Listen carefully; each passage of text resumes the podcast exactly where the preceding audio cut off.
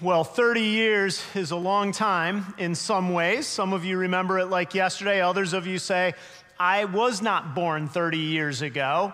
I was still in school 30 years ago. So even for me, 30 years is a little hard to conceive of what was happening in 1989 when a group of people said, Let's begin Orchard Hill Church.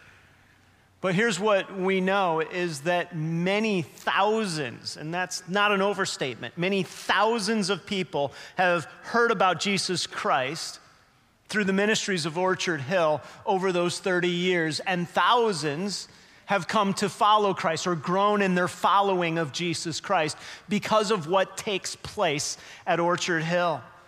And as you think about that, it isn't ultimately about the programs, although programs are helpful for that, but it's, it's how God has worked in people's lives. And it's certainly a great legacy that we have here at Orchard Hill, what has been.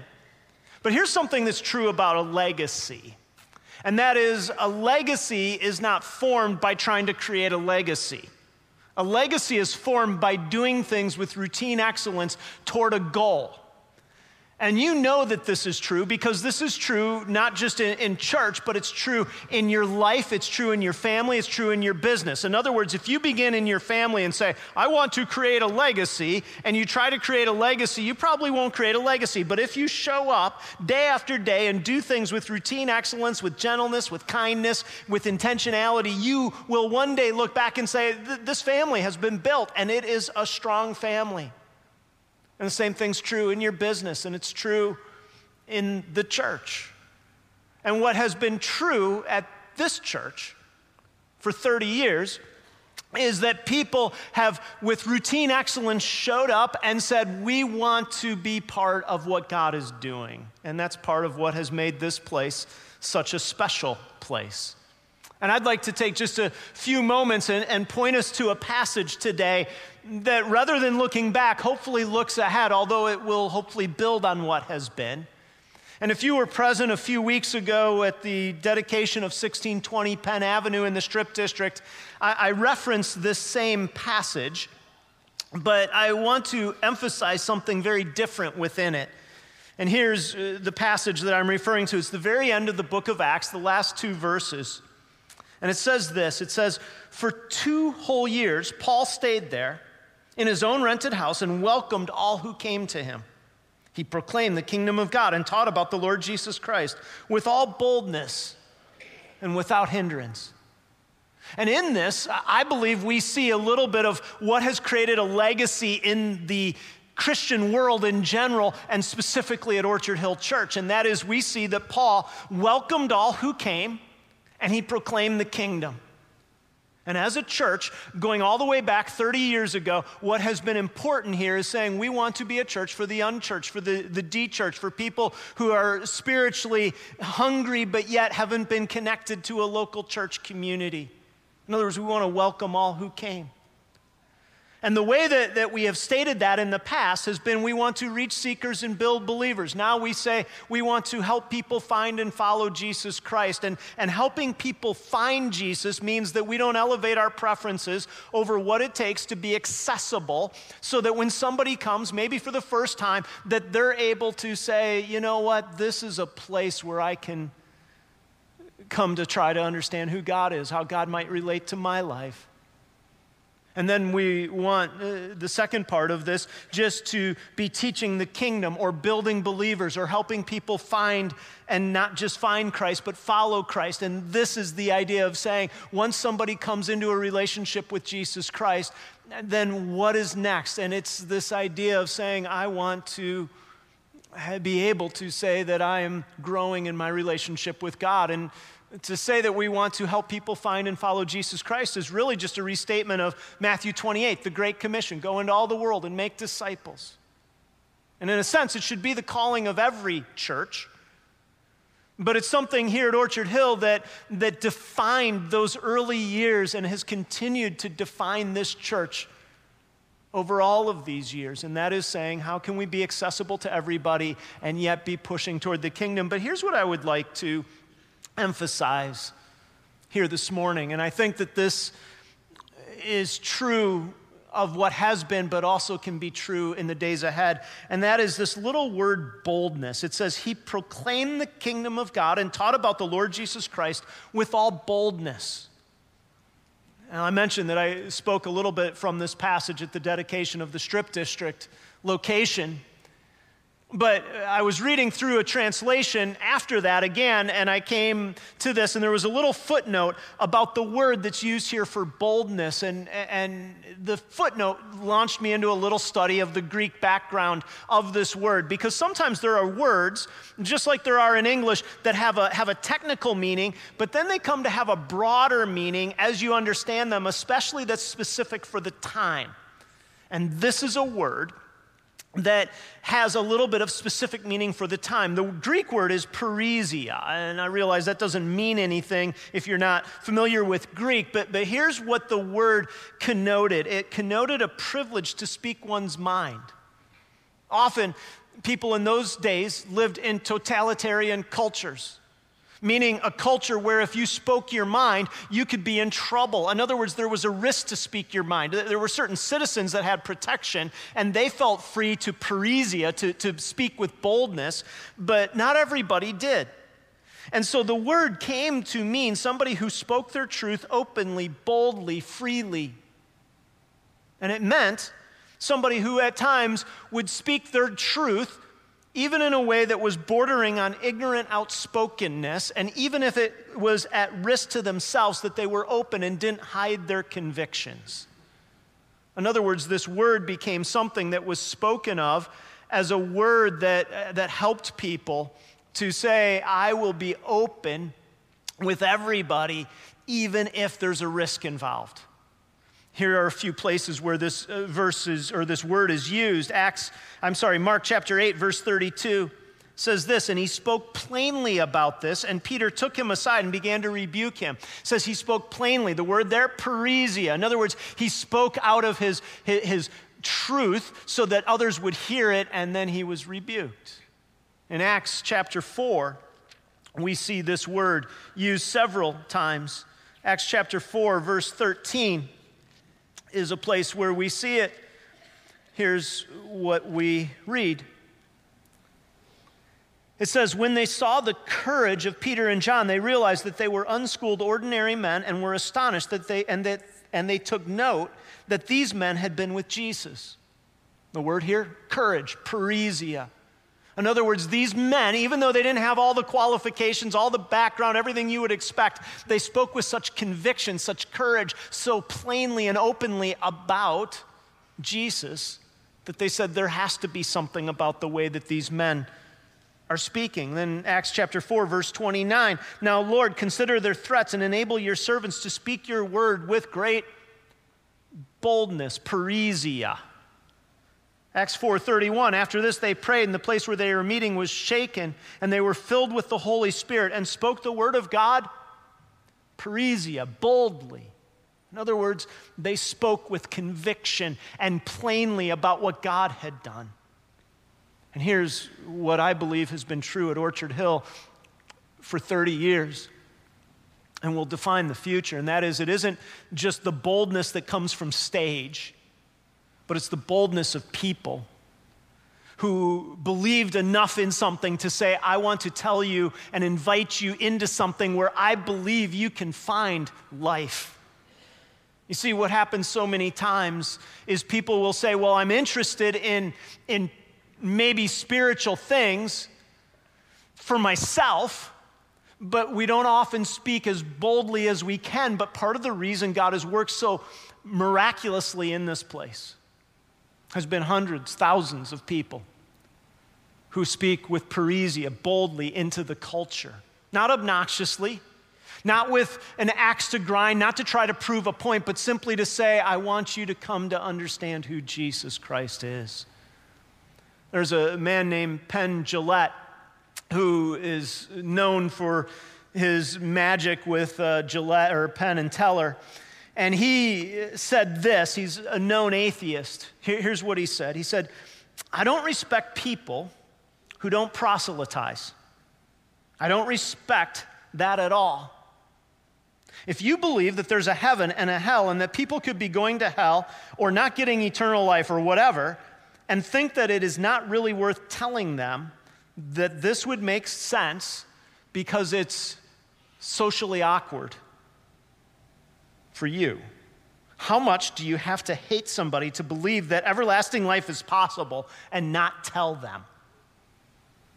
And what Penn is saying is, why don't you as Christian people speak with more parrhesia? Why don't you have more boldness if you really believe what it is that you're saying? And, and here's the issue that, that I believe is significant for the future, and that is if as a church we ever start to say, well, we have programs, we have people who do it, and the thing just happens, rather than saying, it is part of my calling to speak about the Word of God clearly to people, to say, whoever wants to come can come, and I'll be part of their lives, and then I'll invite invite them into something more. You see, that's how God often works, is through people who simply say, I have a belief, a conviction about what is, and, and I'm willing to speak and proclaim what is. And the truth is, when you and I see that in people, it's compelling. We find it motivating when we see somebody exercise or practice this idea of parrhesia. There's an example of it. It certainly wasn't tied to parrhesia, uh, but in literature, in the book Jane Eyre, the story is told of a woman who had a very troubled life. And she came to work in the house of Mr. Rochester, and the two of them fell in love, and it looked like everything was going to be fantastic for her. He proposes, they're ready to get married. And as the, the wedding ceremony is, is unfolding, the minister asks that, that timeless question Does anyone have any reason that the two of them should not be married? That these two people, I don't ask that question, by the way, because I don't want the answer. Um, at least not that late in the game. And somebody stands up and says, Mr. Rochester is already married. And you can imagine the way that that unfolds. And Mr. Rochester begins the process of saying, Give my horrible life a glance. He was married to a woman who was, who was ill and, and mentally incapacitated in some ways, and, and he had done his best to be honorable. And here was his one glimpse, his one hope of life was Jane Eyre. And Jane had found her one glimpse of life with Mr. Rochester. They just had this one little problem. And Jane makes this speech. She says, Do as I do. Trust in God. Believe in heaven and meet me there. Laws and principles are not for times when there is no temptation, but they are for times such as this when body and soul rise in mutiny against their rigor. I love this line. If at my individual convenience I might break them, then what would be their worth? I will keep the law given by God. There I put my feet. Do you know why that book has been turned into movies, been read over and over? Yes, it's a love story, but it's actually kind of a tragedy. Part of it is because when you get there, you say, What would I do in a situation like that? Would I have that kind of courage of conviction? Would I do what she did, or would I cave? And what she does is compelling in such a way that, that, that in literature, that story is told over and over. And it's a story that, that is still in our modern mind because we say there's something about somebody who believes like that. You see, boldness, parrhesia, is not obnoxiousness. It's not saying I have the answers and I want everyone else to have the answers. What it is, is it's saying I have a conviction about who God is and it informs the way that I live to such an extent that when other people are aware of it and see it, they start to say, There's something about the way that you live your life that matters. And it draws me. And this shows up in college campuses, shows up in places of business, shows up in marriages, shows up in high schools in the after prom parties and the decisions that you make and the way that you live. It shows up when, when, your friends get together and they all start to, to talk about somebody and you choose to gain, jump in or not jump in. It shows up over and over again in terms of how you choose to live and then what you say about it.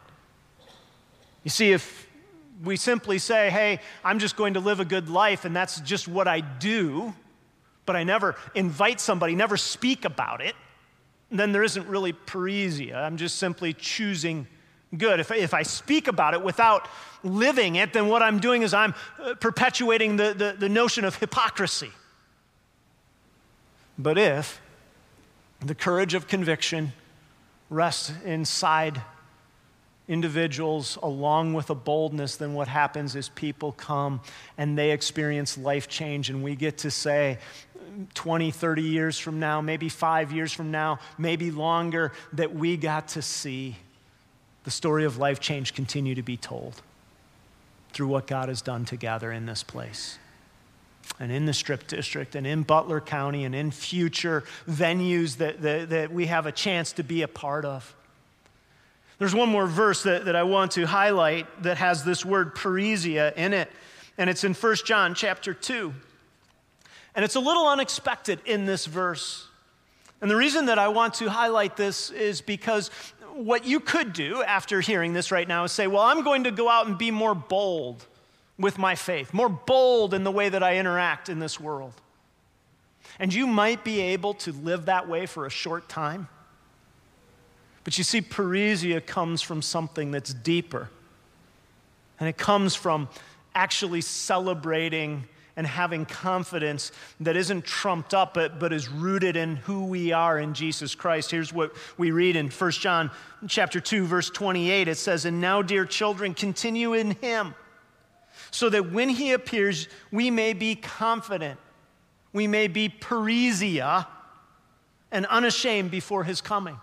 Now, why is the word parrhesia used here not for speaking something, but for a state of being? And I believe that what it's doing here is it's functioning as a way to respond to what God has done in Jesus Christ because it's talking about a future judgment and it's saying that one of the things that happens if you've come into Jesus Christ is that you can live with a sense of full confidence. You see, the reason that I can stand here and talk about boldness is not because I say I'm good and other people are bad and I want people to be good like me, but it's because I know that my status is based on what Jesus Christ has done on my behalf.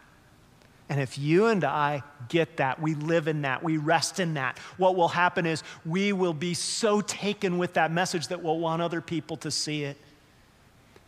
And here's how that works in reality, and that is uh, all of us are looking for something to tell us that, that our lives are good, that they matter. And, and what happens when you come to have this sense of parrhesia from God, this sense of confidence because of what Jesus Christ has done on your behalf, all of a sudden, instead of saying, I need to get a verdict from all kinds of things in my life and I'm striving and trying to get something to tell me I'm okay, I live with a sense of saying, God has declared something over me that is bigger than any other verdict I can get.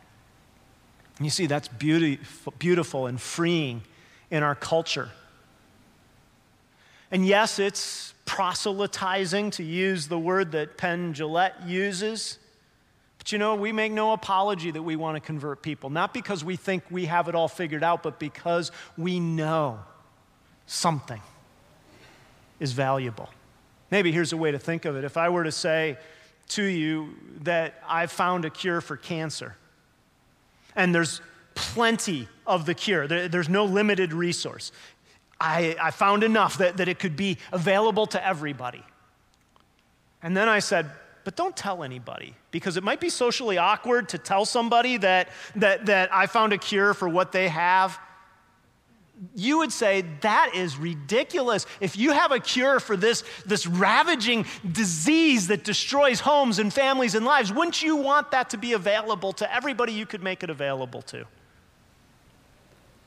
And you see, when you and I come to understand just a little bit of what God has done and offers, then we will by nature say, I want to be somebody who speaks openly, plainly, boldly about these truths and what we have a chance to be a part of is something that some people had a chance to be a part of 30 years ago, many over these years, and that is seeing the next generation come and, and be able to say, This is a place where I found God.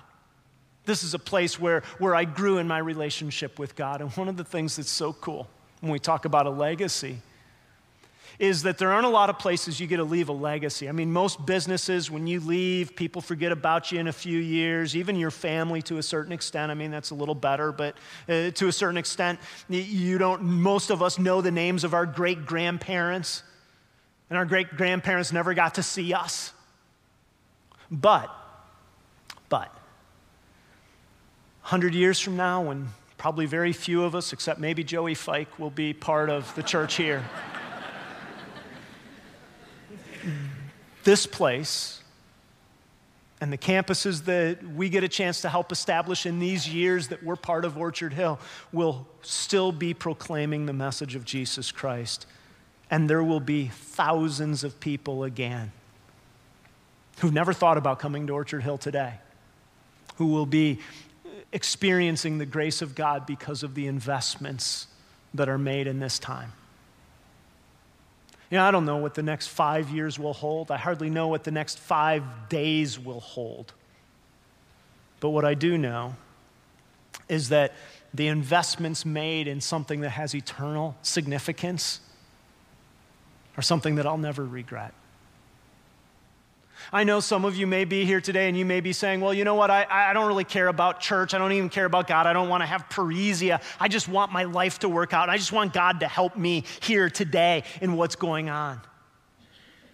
But you see, God is basically saying, Come as you are, and I'll work. I may not work everything out exactly as you want, but as you encounter God, what will happen is you'll say, I want other people to experience what I've experienced. And the first step for you may just be to come. It might even be to come today and say, I don't have confidence about my future because I'm counting on me rather than on Jesus. And what we often say here is that, is that it's what Jesus has done on our behalf that we use when we stand before God. And so this is an opportunity, even maybe today, just to say, God, I'll trust you.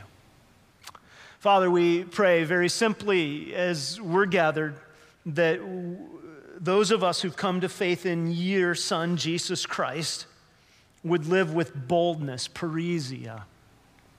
And God, for those who, who aren't certain where they stand, I pray that even today would just be an unapologetic call to say, consider Jesus Christ once again as the real answer for the things that are challenging and that you're facing in your life. And we pray this in Jesus' name. Amen.